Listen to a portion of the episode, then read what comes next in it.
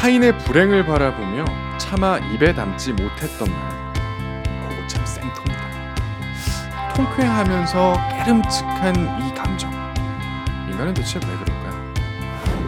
남이 낭패를 보았을 때 그것을 고소해야 하는 뜻으로 이르는 말. 쌤통.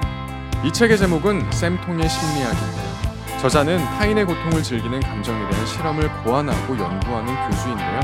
다양한 사회적 감정에 대한 논문을 발표하셨더라고요. 내가 타인의 불행에 은밀한 즐거움을 감각하는 것은 인간 보편의 습관이라고 합니다. 그러니까 지나친 죄의식에 사로잡히지 마세요. 쌤통 심리의 원동력은 실질적 이득이라고 합니다. 자신의 존재 가치를 증명하기 위해 남과 비교하는데 누군가 와르르 무너지면 그의 지위가 낮아진 만큼 자신의 지위가 높아지는 즉 반사이익이 발생한다는 겁니다. 흥미롭죠. 쌤통 심리를 이해한 후 저자가 내는 것은 이와 대등한 공감 능력과 연민입니다.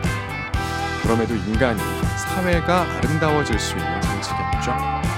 여러분들은 어디에 무게를 실을까요?